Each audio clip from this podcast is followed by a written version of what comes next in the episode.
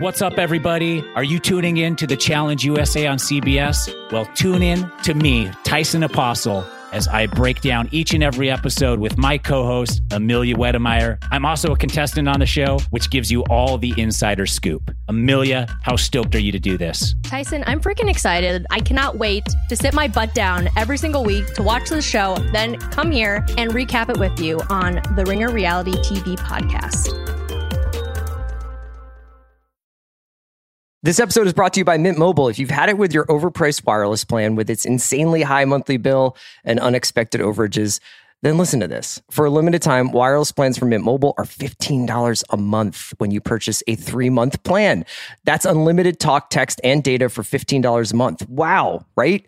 To get this new customer offer, just go to mintmobile.com slash watch. That's mintmobile.com slash watch. $45 upfront payment required, equivalent to $15 a month. New customers on first three month plan only. Speed slower, above 40 gigabytes on unlimited plan. Additional taxes, fees, and restrictions apply. See Mint Mobile for more details. There's no better feeling than a personal win. And the State Farm Personal Price Plan can help you do just that. Talk to a State Farm agent today to learn how you can bundle and save with the Personal Price Plan. Like a good neighbor, State Farm is there. Prices are based on rating plans that vary by state. Coverage options are selected by the customer. Availability, amount of discounts and savings, and eligibility vary by state. I need support staff to clear the room. Stand up and walk now. Hello and welcome to The Watch. My name is Chris Ryan. I am an editor at TheRinger.com and joining me on the other line, he loves me, but it doesn't matter.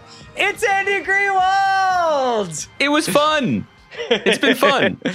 Andy, what an episode we have for folks tonight. Um, we are coming to you after the airing of Better Call Saul on uh, on Monday, and so tonight we have an incredible interview with Peter Gould, the creator of Better Call Saul, who was so generous to talk to us about the episode, the series, Breaking Bad, how he's feeling about it all.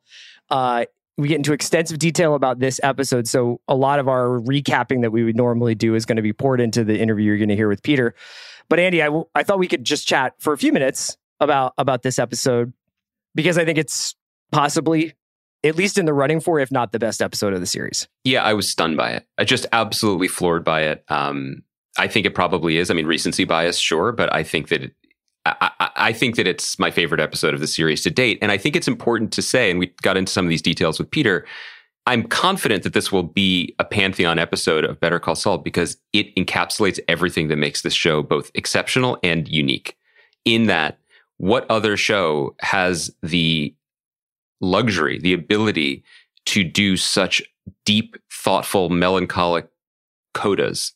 This is all about the come down. This is all about the after effects of violence mm-hmm. and trauma and bad life choices, right? And making us sit in them with the characters who sit in with them. So it's not just that the episode moved forward the Kim and Jimmy plot to a absolutely it, it, it's the best in, in that it is heartbreaking and surprising, but inevitable. Of course, this is how things would go. So the episode moves those balls forward, but it has the time and space and generosity to have this beautiful eight or nine minute Gus scene that's really about French wine, but you know, that's ostensibly about French wine, but really about, but existential about sadness and Max yeah. and things, echoes of the character that we've known for over a decade that has room for, for Mike and Nacho's father to have this incredible, uh, conversation from two sides literally they're separated by a fence beautifully shot by michael morris but like two sides of an argument about how one should spend one's life when grieving.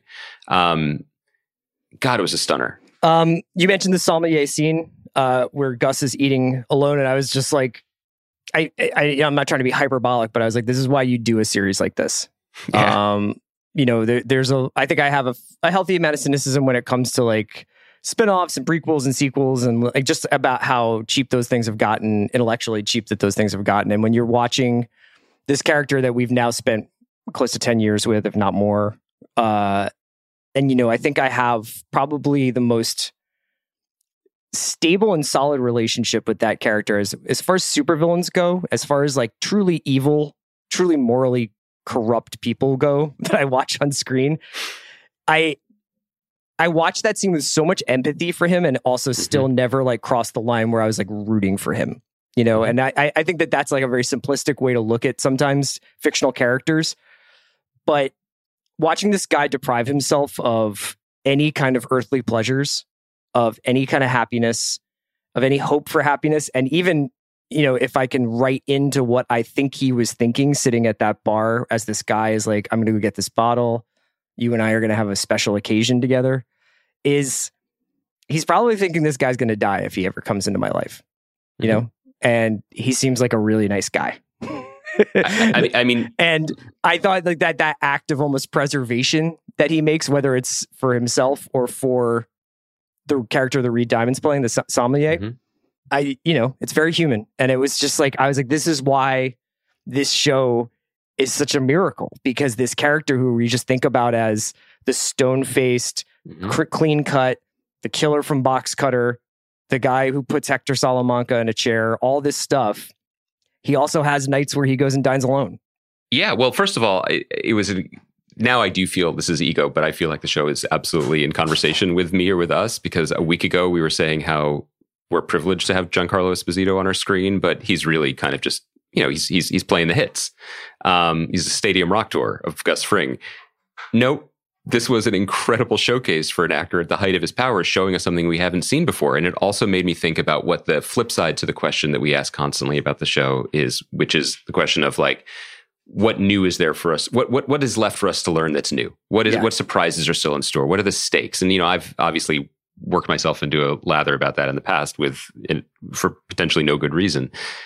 I, I, think it speaks to why we watch these shows at all. And there's the reason of um, we want stories we haven't seen before. We want newness. We want to be surprised. But really behind that is we just want to understand what makes people tick more. And we yeah. want the chance, we want to spend the time spent, um, the emotions displayed to understand someone else, even if they are drug kingpins in Albuquerque, New Mexico. You know, and this episode was a masterclass in that for every character left on the board, and even some characters who. I mean, how many times has Steven Bauer been on the show as Don Eladio? Five or six times? No, and now, now I'm wondering whether or not Eladio had like a, a a second career as a therapist waiting for him if he didn't want to be a cartel boss. Incredibly insightful comment he yeah. makes. Exactly, exactly. So every time these characters come back now, and I think that we, sh- I think I've there have been times when I've glossed this over and overlooked it there's a reason that they come back and it's an opportunity, not just a servicing, you know, and, and I, I was just riveted because yeah. I, you know, we're, we're talking about this a couple days on from watching the episode and we've just had this long conversation with, with Peter that we'll get to in a moment. And I think that you and I are really hung, hung up on the, like the elegiac tone of it and the sadness that, uh, the sadness to it. But when we texted after watching it, we were jacked because of it was excruciating to watch the um, the Howard Memorial scene, and excruciating both because of the tension, but then also Rhea Seehorn's performance, where she goes full heel, and then the mm-hmm. consequences from it. You know, and this is an episode where Jimmy McGill became Saul Goodman, and we suddenly left the Albuquerque we've been living in and jumped forward to essentially the Breaking Bad timeline in a way that was earned. You know, yeah. and it was in a way what AMC thought they were buying seven years ago and we got there and what a journey to get there it, it, it's a it's a knockout because it operated so at such a high level on so many different fronts yeah i mean we lavish a lot of praise on peter you'll hear in the interview i think the thing that he did was sort of write a, a show and write a, an episode specifically this episode we just saw that felt very organic and surprising but also felt like the way it, all these things always had to end so specifically yeah, inevitable yeah jimmy and kim you know, we've been sort of like protect Rhea Seehorn for a long time. We've been protect Kim Wexler. Nobody wants to see her go die. You know, the abrupt Kim exits stage left, closes door, and you can hear her taping up her boxes.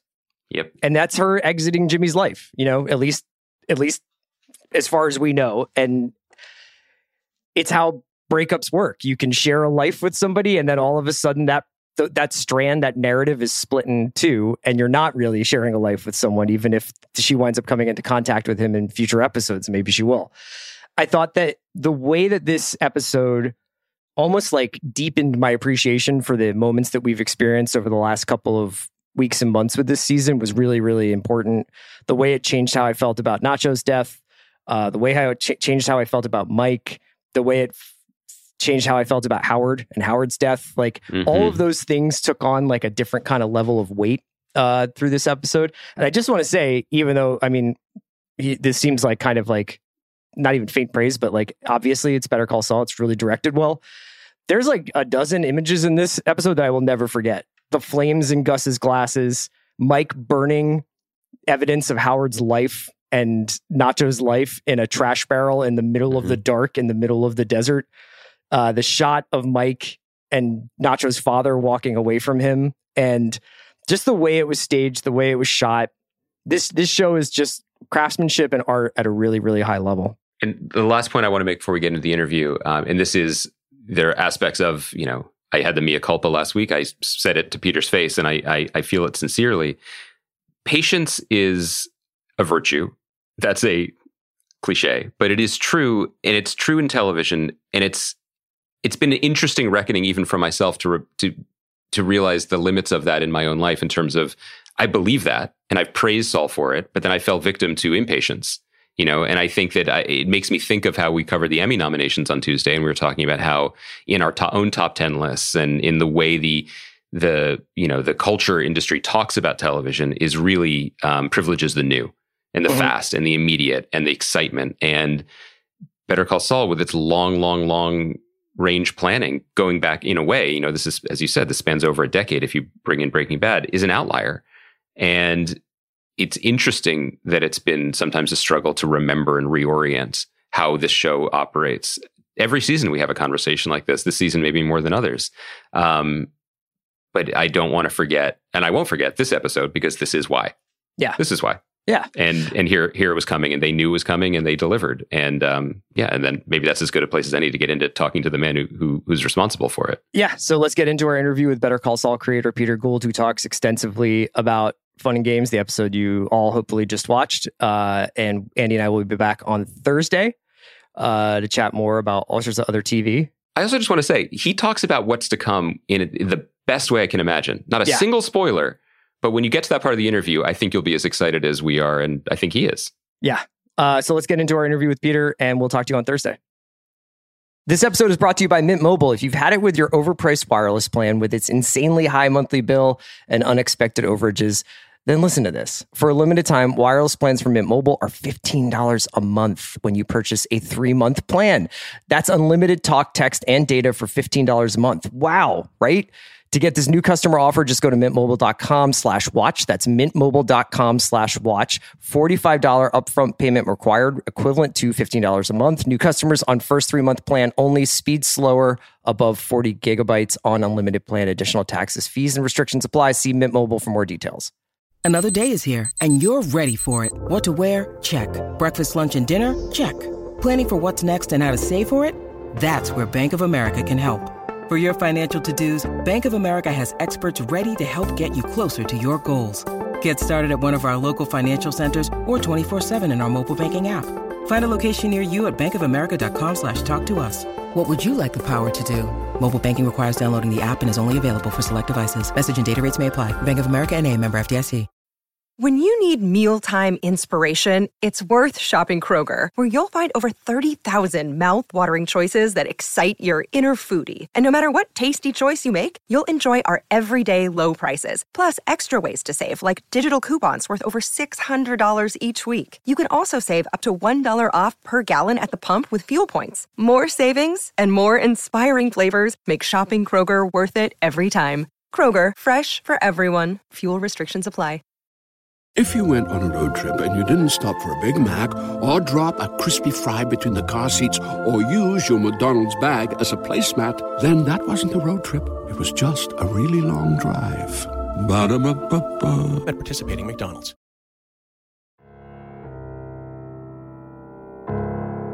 First of all, thank you so much for coming on the watch. We are obsessed with Better Call Saul as we have been for years.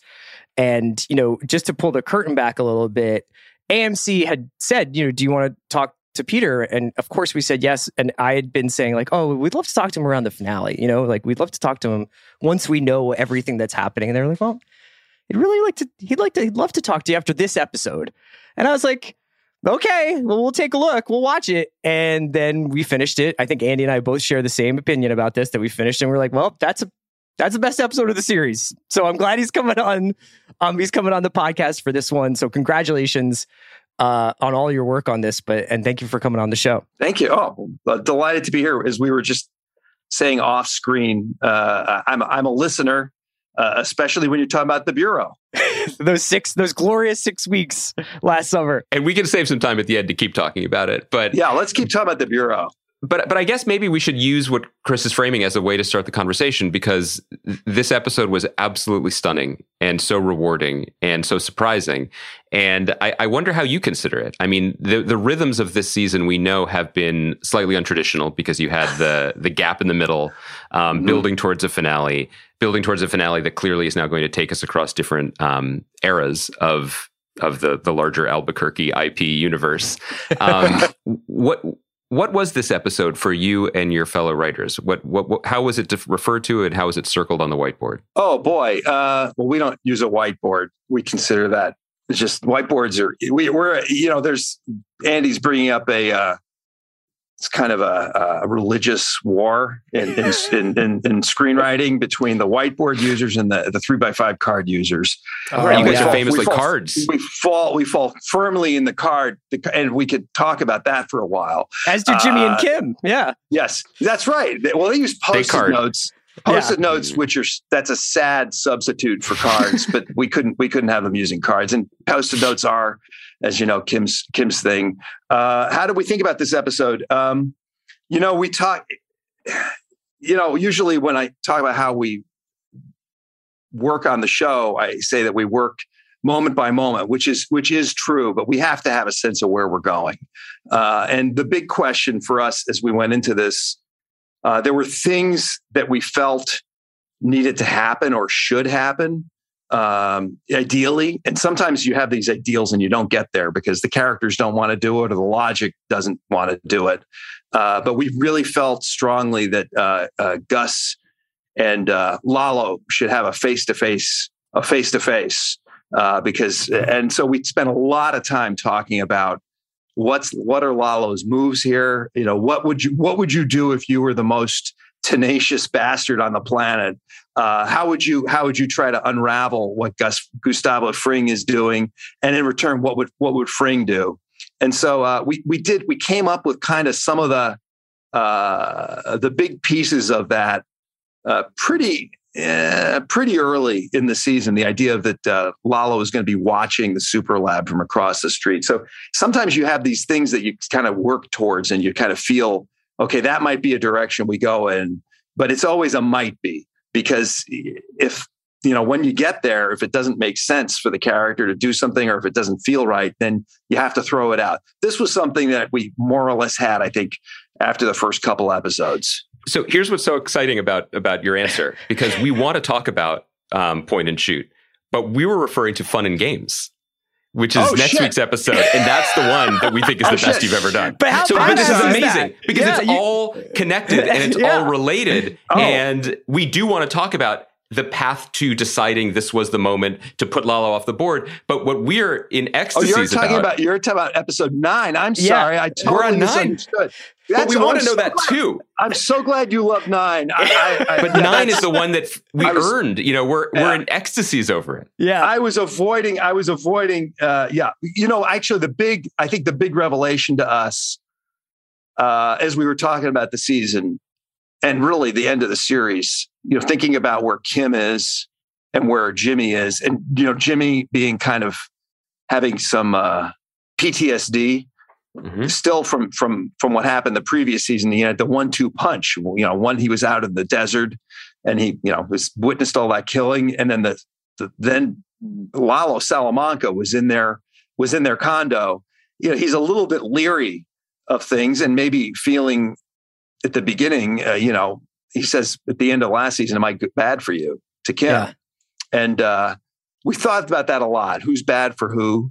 Uh, who's why is Kim doing what she's doing? Why is Jimmy doing what he's doing? And it's it's sort of a eh, eh, you know it's it's a romance gone bad in a certain way. You know this it's we kept thinking about um, alcoholism and you know addiction problems, but I think that's I think that all relationships have things that you go back to. And so that was we've talked about that a lot. And to me, the to me, the big lightning bolt, if we had a lightning bolt moment, this season. It was the idea that Kim would know that Lalo was alive and she wouldn't tell Jimmy. Yeah. And that was that was the revelation. Uh, once we had that, and once we had that idea, and Kim makes there are a couple other things coming up still. Uh, once we had once we had that, it was like okay, that we can I can really hold on to that. That's what's what's that about, and that's you know becomes about her uh, feeling of responsibility, and at the same time he and he does he loves her. He does not want to give her up he is it's um so it's yeah i mean it's it was it was that was absolutely once we had that that was very important and then once we realized that um these worlds were going to cross over in their condo with lalo mm-hmm. and it took a lot of thinking a lot of thinking to figure out how to why that would have sometimes you have an image and you try to make it logical and sometimes you, the logic just takes you and, and you go back and forth between those things but you have to have the discipline. The hardest thing is to have the discipline to throw away the images that you want uh, because the, it doesn't they don't make sense. That is that is the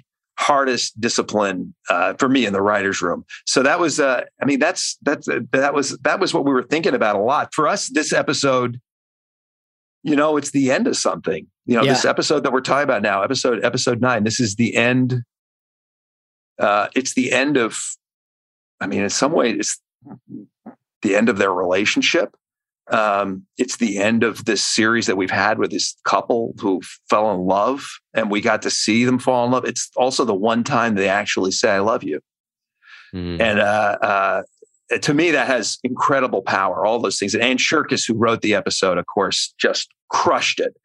Uh, and and Michael Morris, who directed it, was did a remarkable, remarkable job in his last episode for the show.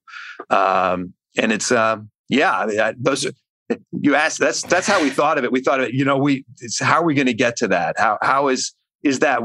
Are they going to stay together or not? What's and we knew pretty early on that they weren't going to stay together that because it would just be depressing to think that she'd never learn anything. the, you mentioned it being the kind of the end of something, and you know, I I was left with a lot of empathy for almost every single character in this uh, series at the end of this episode, but also a really, really deep sadness because of like just how profoundly lonely every single one of them is. And, in, there's uh, a, a moment for each one of these characters: Mike drinking beer alone, Gus walking away from this possible romance at the wine bar. You know, the scene between Mike and Nacho's father, and the two of them walking away from one another, and then the very end with Kim closing the door, and then the very, very end with Jimmy fully Saul alone yeah. with his Bluetooth headpiece. And I was wondering, assuming that that read is right, do you think it's because there's something that hollows out the people in the in this world when they touch this criminal underworld, this sort of decay that it kind of hollows out their life? Like, what do you think it is that makes it so profoundly lonely to be in Albuquerque?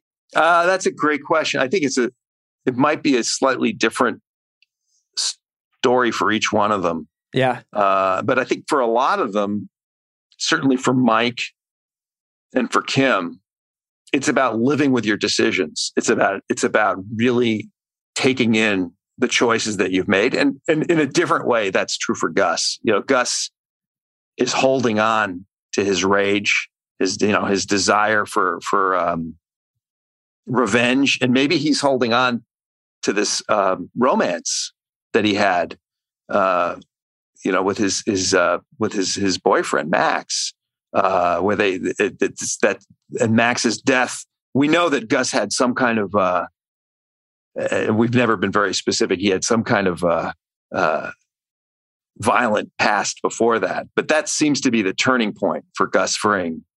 Uh, and so, yeah, it's, it's he's he's he's made a choice that he's going to hollow himself out, and he can't he can't really be himself with another person. And you know, for for Jimmy, I think he's I, I think it's a little different because Kim chooses to leave. She she's she's um she's changing what she's going to do. And Jimmy is so hurt. I mean, to me, that's what it, that's what the ending is. Is that you know that the the question we started with on the show was what problem does becoming Saul Goodman star, uh, uh, solve? mm-hmm. What you know? What what are you trying to solve by becoming Saul Goodman? Um, and I think this this episode answers it, which is that you know you're you're he's so fucking hurt. Uh, can I curse? Sorry. Yeah. He's so hurt. Let he's so hurt. He's so wrecked by what happened that he doesn't. He wants he flattens himself out into a cartoon character, um, and he he he uh, and it's it's terrible because now you know that during Breaking Bad and even at the end of this scene, this this episode that underneath all that is still the guy that we knew. I mean, I, mm-hmm. I don't believe it's not a Dr. Jekyll and Mr. Hyde transformation. He's he's purposely flattening himself out. And uh, that's that's painful. I mean, we all have personas. I mean, I think it's just a more extreme version of what we all do because we all have personas that we develop usually in our teens, uh, and then we're stuck, kind of stuck with it. We're stuck with it for life. And this is a guy who's his, um, you know, he's chosen this persona, uh, it's sort of like you know the the guy in college who decides to wear the personality hat. Uh, and so that's that's uh, that that that was what it meant to me, or that's what we were thinking about. One of the ways that the show is uh, is talked about now, um, and I think we talk about it this way as well, is often, of course, this was always inevitable in relation to the mothership, in relation to yes. to Breaking Bad. And one of the th- things that has emerged is a, a popular opinion that I think at times we share that the the beauty and the rigor of the show has been an opportunity to kind of dig a little deeper on questions of culpability and morality and and and humanity. Um, I wonder how much that heavy idea weighs on you and your collaborators when you are crafting these scenes with with the time that you've had to craft them. Um, there are many examples I could use, but going off of what you were just talking about, the thing that, that I know Chris and I were both really struck by in the Jim and Kimmy scene, which is J- the Jimmy and Kim scene, which is so beautifully played by those two incredible actors, and it's God, so ah, lived yes. in all the years that oh we've built up to. It's wonderfully directed Bob as the and, season has Rhea. been. And it's also I, I, I can talk about that scene forever. Uh, so yeah, uh, keep going. I want to just, I just want to narrow you down into one point, which sure, is the sure. coda, which is when she says it was fun you know, I think Chris and I, when we talked about the yeah. scene later, we were like, there's a moment of that scene where it's like Dayenu, and then she adds you guys give her that last piece, which is crushing and revealing and profound, I think, in a way that that echoes all the way back to an hour ago yeah, when I started this question. She just says, when I was asking you about the morality. I love you, but it doesn't matter. Like that in and of itself is a pretty amazing statement. And the fact that then she gets to this confession of why yes. she's been sticking with it the entire time. It's like she knew the first part a long time ago.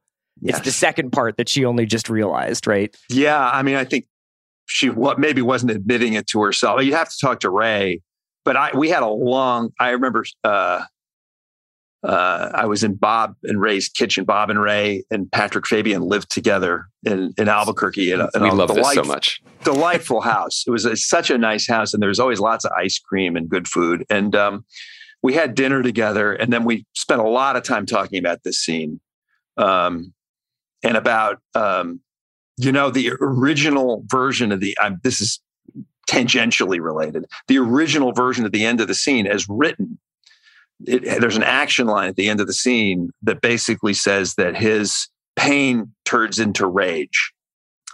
Um, and I, re- it took me a long time to die. As we talked about the scene, it took me a long time to diagnose that um, they were feeling, especially Bob was feeling, an obligation to get to rage. And that that was that was so we a lot of the questions about the scene were really about this this this feel and as soon as i said maybe we don't have to get to rage. You know why are we you know that's a good line in a script. But and this shows you how carefully these guys read the scripts and how meticulous their analysis is. And i said maybe we don't need to get to rage. Maybe that's maybe that's a bridge too far. And i talked to ann about it later and she agreed and uh, that changed the the shape of it. And you know, Rhea, you know, Rhea just with that particular line, she said, "I know what that's about. I, I, I know what to do with that." And and I, I knew she would because she is what I love about the way that line, because the way that line is written, you know, you could read it in a totally different way, mm-hmm. which is to, I'm blaming, she's blaming Jimmy for making it fun. Uh, but yeah, but she's, but she is she's taking responsibility. She's and she hates herself in that moment. And it's just and there's no nothing he can say to that. Yeah. So I, I uh, I'm glad you you singled that line out. That was that moment for me. That whole scene for me is is um, it's climactic in a very special way because you couldn't in a movie you couldn't do this because a movie's 90 minutes or two hours and so you can have even if you have two characters who aren't really saying what they feel for an hour and a half. It's not the same as watching two characters for you know whatever it is uh, 59 60 episodes who are relating to each other in one way. And then the the um you know the, the the submarine surfaces through the ice in this scene, and and that's that to me is, is one of the things that's exciting about this this uh, long form storytelling. But is that also part of your guiding principles at this point to approach the opportunity of having this long form storytelling like the German engineers digging out the super lab in that you can go deeper and there's an opportunity, yeah. not even an opportunity. I, am having a hard time phrasing the question because I know you're in the midst of it when you're making the sure. show and you're really going line to line. But this idea that has come to the way that we talk about the show, I wonder how much that filters into you, that you have almost a responsibility in addition to an opportunity to keep pushing. Because um, it, it, certainly plays yeah. out that way. I don't make want it to seem like you're doing. It's yeah, not like you're no, eating I, vegetables. But. No, absolutely, you're absolutely right. I mean, look, and and speaking of vegetables, you know, we would never get away with what we've done. It, you know, people talk compare the two shows, but Breaking Bad could exist without Better Call Saul easily. Yeah, but Better Call Saul could never exist in a world without Breaking Bad. We would never get away with splitting the story the way we do with with Jimmy and Mike or or a lot there's a lot of things that the probably um and I don't mean I think the audience might buy into it but I don't know I mean it's just a hard thing to explain. Well when does he become this crazy lawyer? Uh wait that's what you sold us the crazy lawyer show. Uh so it's and it'll be in audience, 7 years. the audience could say that too. So yeah um yeah, I think it's two different animals, and uh, because Walt, you know, Walt was a, you know, I think it all, for me, these shows all grow out of the main character. You know, it's, it's, it's, it's, uh, it's, it's the main characters like this curl of DNA. And if you, if you tend to it right, that curl of DNA that provides you the other characters that become a constellation, but they're all, they're all based on the, the the is that germ of what's going on with this this person. And Walt had you know Walt wanted respect. You know, he was a person nobody respected, people took for granted, and fear was he'd be fine with people fearing him. You know, and and that's maybe that even felt good to him. That was his drug. And Jimmy, you know, it just it's so apparent, and part of it is just Bob he wants to be loved. He wants to be liked. He want everybody. He wants everybody to like him. He want, and this is also I, I I identify with this. I don't really want people to be scared of me. In fact, when people are, it that's something that happens as a boss. Every once in a while, you realize, oh wait, you know, I'm wielding power here. I've really got to. I've really got to check myself, and you've really got to be. You've you've got to really think about how you're coming off and, and making sure that you're giving people opportunities. That's another issue. But I, am more in the Jimmy camp. I want people, I want people, I want, and it's you never, and by the way, it's a hopeless, it's absolutely hopeless because you're, you never get to the point where everybody loves you or even everybody likes you. It's, it's, uh, so it's a, it's sort of a, a desperate folly that, that, uh, and I think that the whole show grows out of that. To me, that whole show grows out of, um, I don't think that's something I knew at the beginning. You know, that, that's it's like the thing about these insights is you you don't sometimes you don't get them until you're on a podcast. Uh, so. That's what we've always felt that we've argued yeah. that. I'm kind of obsessed with cause and effect on on Saul specifically across both series, but specifically with Saul, and I like to sort of trace moments back. And, and and I think one thing that's been great over these last two episodes is this episode that just aired imbues the previous episode, which is very largely action driven, with so much mm-hmm. meaning to me. And, you know, I was watching the scene again with uh, Kim and Jimmy at Howard's memorial. And Jimmy is working the room and Jimmy is handling Howard's widow and is just doing everything mm-hmm. and and is he, he's just never got stage fright. He's never seems to be second guessing himself. And watching Rhea Seehorn's reactions to Bob in that scene kind of like separate, and you can see kind of like something is happening inside of this character. So then you watch the last fight scene, and it's it's it's got a different kind of tone to it. But I go back to the previous episode and to Mike telling Kim and, and Jimmy, this is this is the story you guys had begun to tell anyway. Yeah. this is where this guy was going to wind up had this story kept being told. We just are going to fix this now. Where do you think um where do you think Kim got scared or where do you think Kim starts to make the decision that she makes in the final moments of this episode uh, that just aired? Is it is it when Mike talks to her? Is it when Mike came told her that Lalo is still alive? Like where do you think something changed for Kim and she realized that they needed to be they couldn't be together? I I think it's um I think she's too shaken. This is my take on it. She's too shaken and look, she almost she was ready to shoot a guy in the face. Yeah. You know, which I don't think Jimmy was even expecting. Uh, I don't know. He thought she was, was going to drive away, right? I mean, he was he sort thought, of encouraging yeah, her I think to. He, I thought he was. She was going to drive away or go to the cops. Right. Um, and, and he underestimated how much she loves him, and how she's not willing to give him up any more than he's willing to give her up. Uh, but yeah, I, and I, I, think she's made that decision uh, when we fade in uh, to, to, this episode nine that we're talking about right now, which is fun and games. I think that when um, at the end of the teaser, when she's lying in that motel bed after a day of faking it mm-hmm. uh, and doing a great job of faking it, uh, I think that's all. It's all. It's all in her head right there, and I think that she. They have to finish uh, the assignment that Mike has given them. Uh, they have to finish that, and then once that's done, I think she's uh, and as you know, and you could argue that the uh, the scene with Cheryl pushes pushes her over the edge because it's one thing, uh, you know, it's it's one thing to frame Howard uh, the way they have, you know, with all this with all these schemes that they've had, and to feel bad about it later, and it's another thing to to to just really cruelly destroy Cheryl in that moment in so many dimensions. Uh, and, and and one of the things I think you're responding to, Chris, is um, just to say it out loud, is the um, in addition to the performances, is the brilliant editing from Skip Macdonald, because um, it's where you're looking, it's when you're seeing her that you understand you if you're watching carefully, and hopefully you're not making a sandwich uh, while while it's on, but uh, uh it's it's when you, it's all the things that you're talking about. All those pieces of subtext have to be communicated um, as much you know editorially and with great sensitivity to the to the performances. And you know you can there's a version of this where you could you could cut it. Um, you could cut this scene and have it just lay there like a dead fish.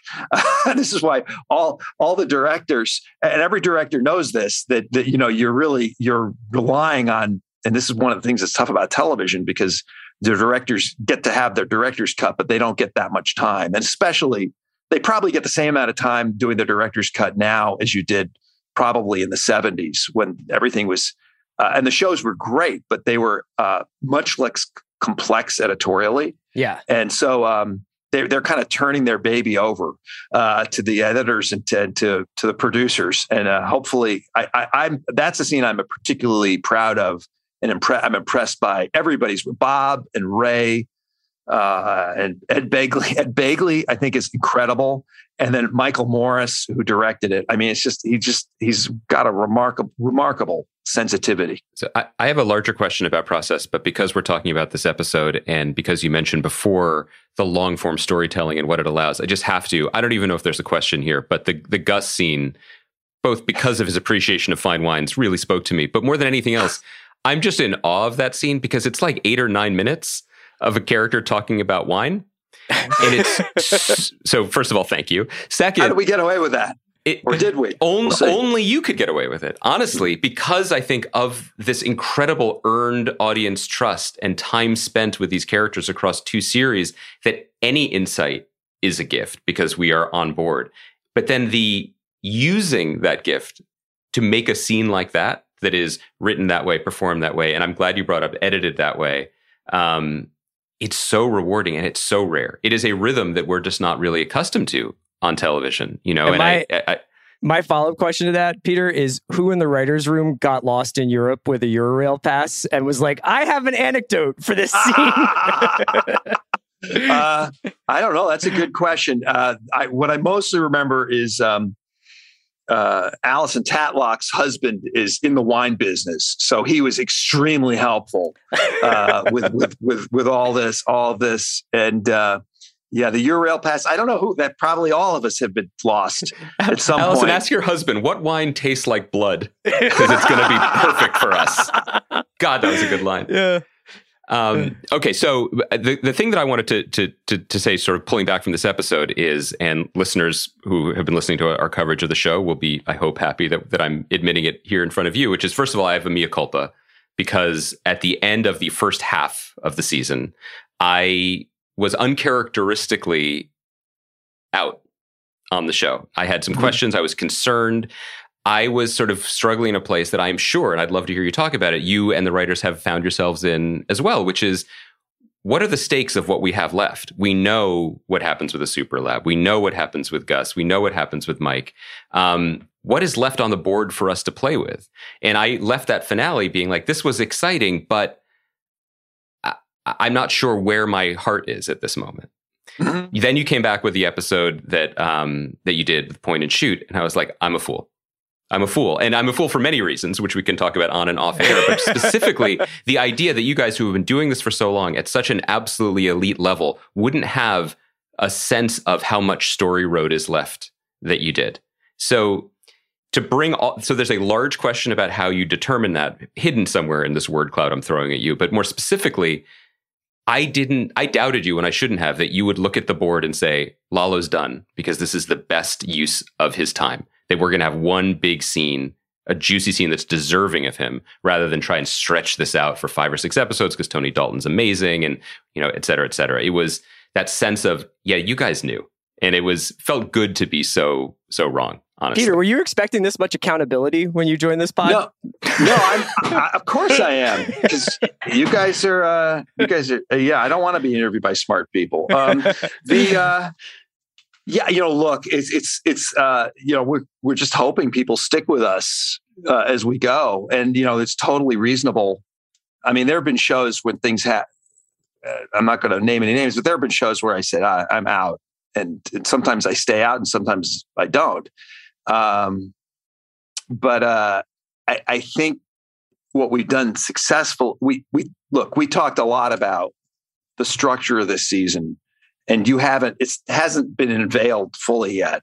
Uh you know there's there's there's still things to come that I'm very very excited about and are unusual and I think are going to uh, hopefully be surprising in a good way and not just not just not just cheap shocks. Uh, but you know we only have this ultimately this is a story of uh, of uh, of Jimmy McGill uh, that's that's the that's the core of it. I mean, it's certainly also the story of Mike Ehrmantraut and Kim Wexler and Gus Fring and and, and the whole the whole cast. Certainly Lalo, but it's it's you know you have to you know, it's it, at a certain point um, we have things that are important to resolve, and uh, you know I, I I do think that the more I think the more conventional, there's a more conventional structure to the season and to this the show where we would end as sort of as Breaking Bad did, closer closer to the Breaking Bad model, where there was you know the the, the enormous episode uh, where where all the mm-hmm. all the all the there was all the deaths and and Skyler the the fight with with Walt Jr. and it all happened. Ozymandias, right? In, in Ozymandias,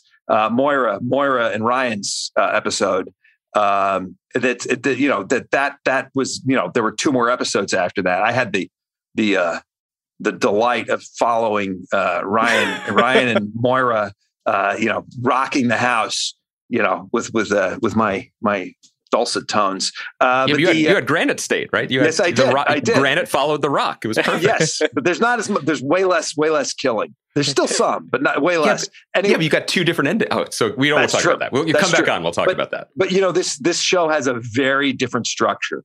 I mean, it's just not. It's it's uh, and you know, there's uh, it just it. I I, I will would like to come back and talk to you guys at the end, but I thought it would be more beneficial for us to talk now because then we your listenership will drive viewership.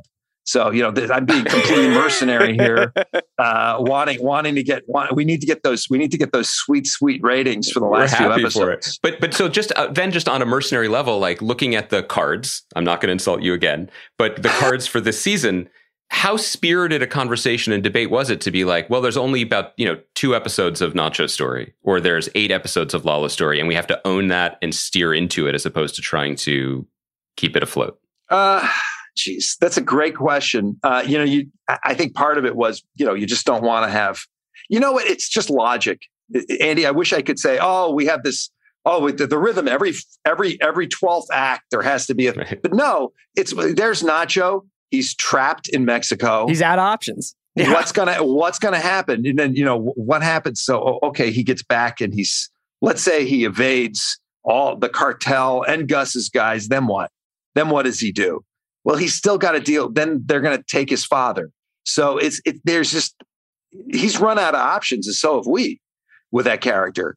Uh, with Lalo, you know, at some point, Lalo is going to, you know, he's he's going to gather the information to know that there is physical evidence that he can show to Don Eladio to say this SOB is plotting against us. It's the super lab. Now, how does he do that? And how does that how does that correspond with with what we're doing with Kim and Jimmy? Uh, it's so it's not really. I wish it, it's not really that. I, I, don't. We don't structure it like a like a bridge where you say, okay, here are here are poles or whatever the uprights, the uprights, and here are the. We do a little bit of that, but most of it is just say, okay, what hap- What would happen next? What would Kim do now? Okay, now what would happen? You know, Kim's being followed. Well, what happens if Kim realizes she's being followed? What would happen then? And it's it's it's literally that's how that's how we do it.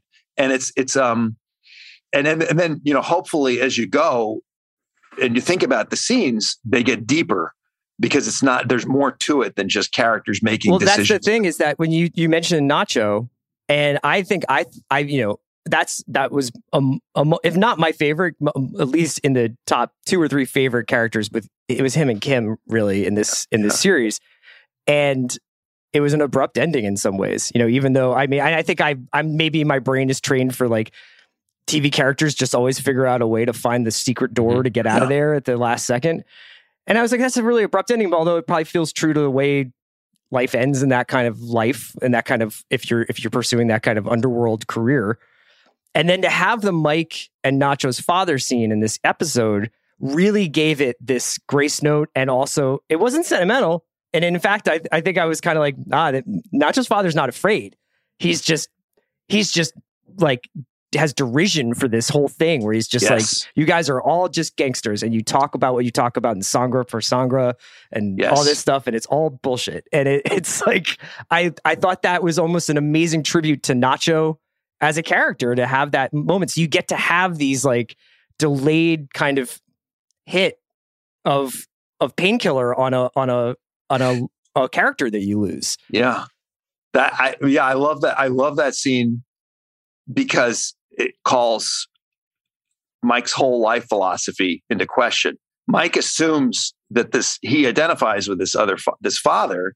And by the way, Mike, I mean, look, this is a big moment for Mike because I, when I watched that episode, like you, Chris, I, I think that you know I can I can put my in my own audience head when I'm watching it. I'm convinced Mike is going to find some way to rescue the kid. Yeah, uh, I'm absolutely because Mike is I love Mike, and I don't I want to deny that he's he's a uh, killer for, for the cartel. I'm I'm I, I, like to pretend that he's not, and I think he likes to pretend that he's not. Um, and there are lines that he draws, but he, you know, he's thrown his lot in with Gustavo Fring, and and uh, letting Nacho die is is part of that. But then he assumes that Nacho's dad, like him, would want revenge. That's what his because that's look what Mike when Mike what happened to Mike's son happened. He went out. He went a brief, very sharp killing spree. He he he took care. He took care of it. You know, on, with his own two hands. And uh, uh, he thinks that maybe he assumes that dad is going to be the same way, and dad is not that way. Dad, dad is dad, dad is a, a decent a decent person who's not out for revenge, who understands, you know, the the, the this macho, this macho uh, whirlpool is just going to lead to more death. Uh, and uh, I, I, think he kind of puts Mike in his place briefly. briefly. Yeah.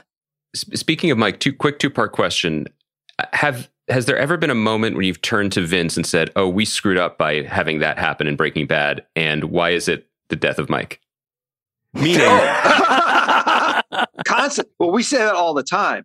Uh, we always go, "Oh, how do we square this with that?" Oh, and I don't know that we've managed to square everything. Uh, I think we we went we went really far to do it, but there's there's there there are things uh, I'm sure I'm sure that smart folks, you guys, and probably especially everybody at Reddit knows oh, everything yeah. that, that doesn't make any sense. But I don't even mean in terms of continuity. I guess I just the this episode was so rich in what you've given mm-hmm. us, even more about Mike, a character who we've spent years with and we know so much about. That this was the first time when I found myself watching Better Call Saul, wishing for a retcon of Breaking Bad. meaning, I, I wish that we could see the the ripples further down for this character. You know, I wish that right. he could be in, and you know, you don't need to confirm or deny. I think we're all hoping we'll be back in black and white and and see the future part at some point this season. I, suddenly, I wished we had more Mike, and I and I wonder yeah. how often that happens to you. Oh, I yeah, I mean, definitely. It's it's look, and you know, when you talk about that, you know, part of it is the character, absolutely, but then part of it's the. I mean, we have the privilege I have the privilege of working with these actors, and Jonathan Banks is just one of my favorite people in the world. And so you, you know, it's that's one of the things that's been frustrating to me about the episodes I direct. I haven't had enough Mike uh, overall, and and so yeah, it's it's um. I mean, the one thing that we've given we've given ourselves a lot of license by traveling around in time, and so we mm-hmm. could bring characters like Mike, who we killed on Breaking Bad, back and and uh, but it's it's it's not the it's it's not the same. And yeah, did we think we screwed? But I do think you know I, I think the trick is you have to live. It's this is the lesson that uh, Kim learns. You have to live with your decisions, mm-hmm. uh, and once you, you, know we have all the chances in the world to, think things through and change them until it airs, and then once once it's out there in the world, we're we have to we're stuck with it. We're stuck with it. Uh, you know, I have had people say to me, uh, jokingly, you know, I know it, a long time ago, um, Noah Hawley said to me at an event, I only met him this once. Uh, and, and, he said to me, you know, I know what you should do with your show. This is a few years ago. this sounds exactly like Noah. Yeah. And I, I said, yeah. And he said, just don't ever have him turn into Saul Goodman. Just don't do it. And I was like, okay. And it, you know, and that that would be the Noah Hawley version. He could he could get away with it. He's he's brilliant. Uh, but we're kind of we kind of we're kind of stuck. We're kind of stuck with our decisions. That's kind of how we we uh, that's how how we roll. Let's put it that way. How is this experience making Saul? And as you come to the end of this experience, and I, it was interesting hearing uh, Bob Odenkirk talk about his Emmy nomination, and he was he was like, I got to admit, I'm kind of waiting to, to go back to work. I, I'm waiting to go play Saul more. Like yeah. I, it's the first time in 15 years that I'm not going to get that call. But I was curious how working on this series has changed your relationship with Bad, with Breaking Bad, and and if it made you think differently at all about the story that's told in Breaking Bad, or just because it's now it it has it's starting to have this Godfather Godfather two kind of weight to it. but oh, if you watch, big, that is the biggest compliment. Oh my god, I'm serious I'm though because you watch two. I'm telling Vince. I'm telling Vince you said that. He's gonna love that. I, when you watch two, you go back and watch one, and it has this new feeling, you know. And you, you yeah. and and in similar ways, they cut back and forth across time. Um, how does it ch- change how you feel about the Walt saga? Yeah, um, boy, that's a great question. You know, it's it's all wrapped up and this is I'm going to answer it the same way because it's, it's all wrapped up in my personal experience, mm-hmm. uh, as well as you know the fact that I was 15 years younger, and uh, you know when I started on Breaking Bad, my daughter was seven years old, and now she's 22 years old, and she's in Paris. Um, so it's it's uh you know it's it's been a life journey for me as well as well as a show. Uh, I, am mostly I'm just proud of break. I'm so super proud of Breaking Bad.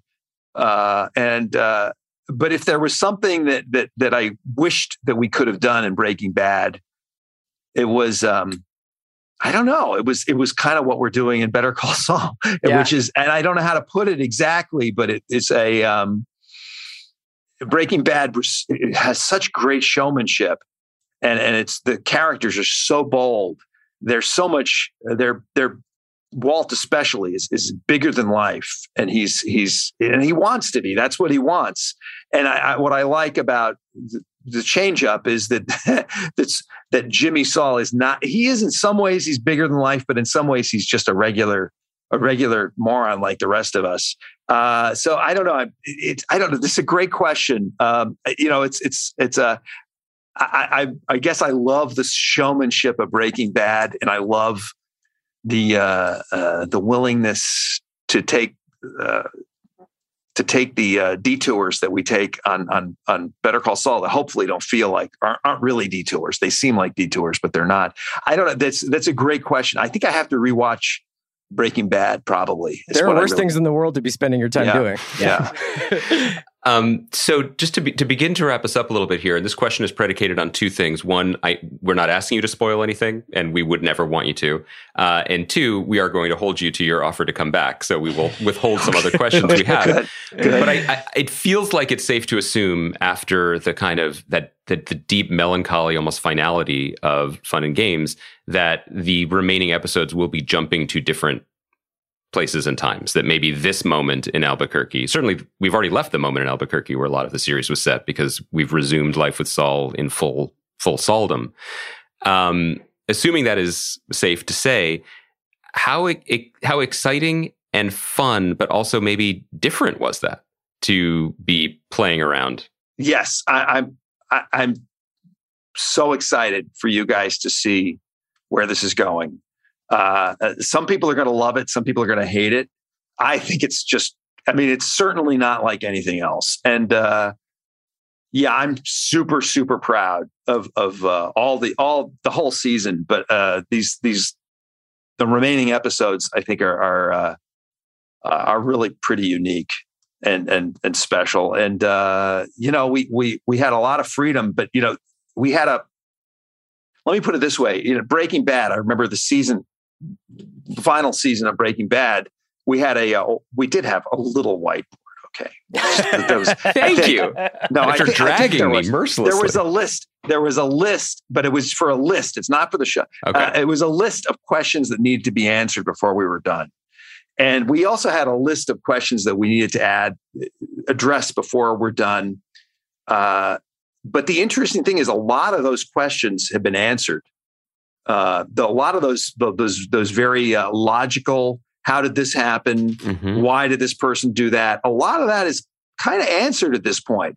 But maybe the the most important question, which is uh, about the inner life of a person uh, and, and who somebody really is, who who puts on different identities, and can you um, put aside the things you've done in your past where do where do those things get carried? Those things, those questions that are maybe more, uh, well, they're less less less physical anyway. Those questions are still on the table, and I, I think they do get answered uh, in an exciting way. I think the thing that will surprise you the most is how funny uh, some of the stuff that's coming up is because uh, this this uh, fun and games fun and games is a lot of things. It's not particularly a funny episode, but I think you're gonna there's there's still there's still a lot of there's there's some lightness and you know obviously uh, there's some there's some guest stars who have already been revealed uh, who are who are still to come. Uh, and I think the way they the way everyone shows up, I think is is really pretty damn special. For I, what it's I'm worth, not, I I laughed at the breakfast bar joke in uh when when Saul's like, "Have a breakfast bar."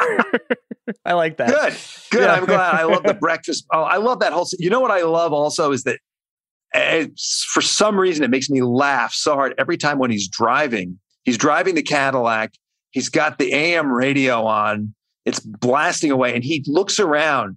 His his ad comes on. He looks around. He kind of puts does that does that those duck lips, and he looks around at the world like, yeah, you hear that? That's me. That's me. look, look at me and it just that it's it's Bob's Bob's uh, physicalization. It's just it's just amazing. It's it's it's and he he goes from where where and the he goes from Jimmy in the previous scene Jimmy going, but I love you. And it is the most pathetic, broken "I love you" I've ever seen in my life. It's it's just it, it, oh, it just makes me cringe and it makes me feel so much. And then then less than five minutes later, Duck Lips is Duck Lips is driving through Albuquerque in the Cadillac. And you know, obviously, you can tell I like. You know, look, the show is clearly made for me. Sometimes I'll go, we'll watch something, and I go, I love this show, and it's it's uh clearly it's made it's made for me. This is a show that's made. This in the bureau. This is these are made for me. And look at that. That is the expertise we've come to expect from a, a writer of your caliber. You brought it all back. We yeah. teased the bureau at the beginning. Ah. Now at the end, we brought it back everyone should watch the bureau everyone should obviously watch the, the, last few episodes of better call saul i personally am glad i had the chance to apologize to you i will not doubt you again i'm very excited well, did you doubt on the podcast? Was this verbalized? It was. Did, it was oh, it, yeah. so, it, it, was, it, it was contentious. yeah. So all right. So we really need that Mia culpa be that needs to be front and center here. Yeah. i think you should title you should title the episode andy's yeah. andy's Mia culpa in person to be Andy bends the knee. Exactly. The, yeah. the, the, the, internet and podcasts are a place where men can apologize into microphones, where men never go. presume that their opinions matter more. You know, this is the safe place for it. So yeah.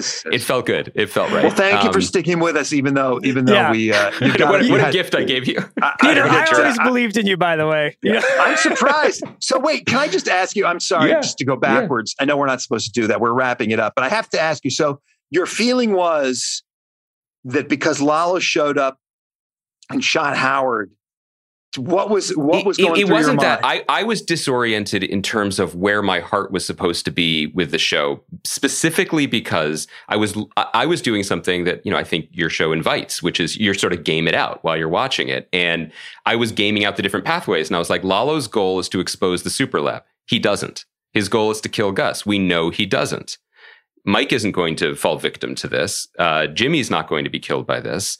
Um, Howard is now off the board. So it's really Kim or nothing. And I didn't understand. So I was like, I don't know where to be, where to align myself in terms of what I'm interested in mm-hmm. seeing because so many of the new avenues have been closed off. And, you know, it's, it's the prequel issue that I'm sure Andy, you guys have also, wrestled with I mean, since day we one. also couldn't get it out of like, it, and we're just, we're just, you know, poor TV watchers we couldn't get it out of our heads that it was like a kind of mid-season finale. I think. Yeah. You know, and I think we just were like, I know that they tweeted that it's not supposed to be viewed as a mm. cliffhanger or not supposed to be viewed as a mid-season finale. Or I think we thought that there was a degree of like semi-finality to the statement. And that was also a reaction that we were having where it's like, well, that, okay, so what? But but I thought there was something more. You know, like yeah. But but for me, the, the, but the breach of trust for me, the thing that I I the real mistake that I want to apologize for is not assuming you knew much more than I did about how much Lalo was really left in the tank because I I didn't even occur to me that you would be like we got one big one. He's going to go out with a giant bang and we're going to tell the best version of the story because there's still in your mind, which is the mind that it matters in, so much more to do. I immediately had the conservative hidebound TV brain of like, so now we got four more episodes of Lalo playing cat and mouse across the, oh. the you know, the, the, the, the, the laundromat. You know, it, well, that's interesting. Nothing in what you've given us would encourage me to have such conservative thinking. And yet that's where I ended up.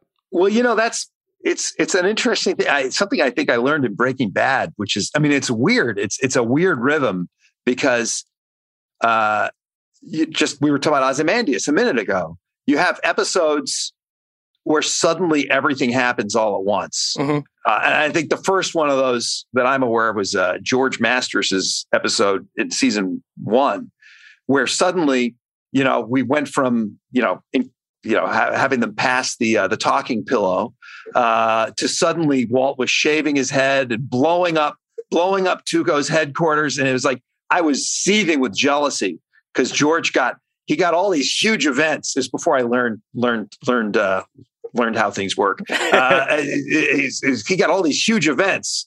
And then I was, I had a pretty much, Andy, I had the the reaction that you did. What's left for my episode?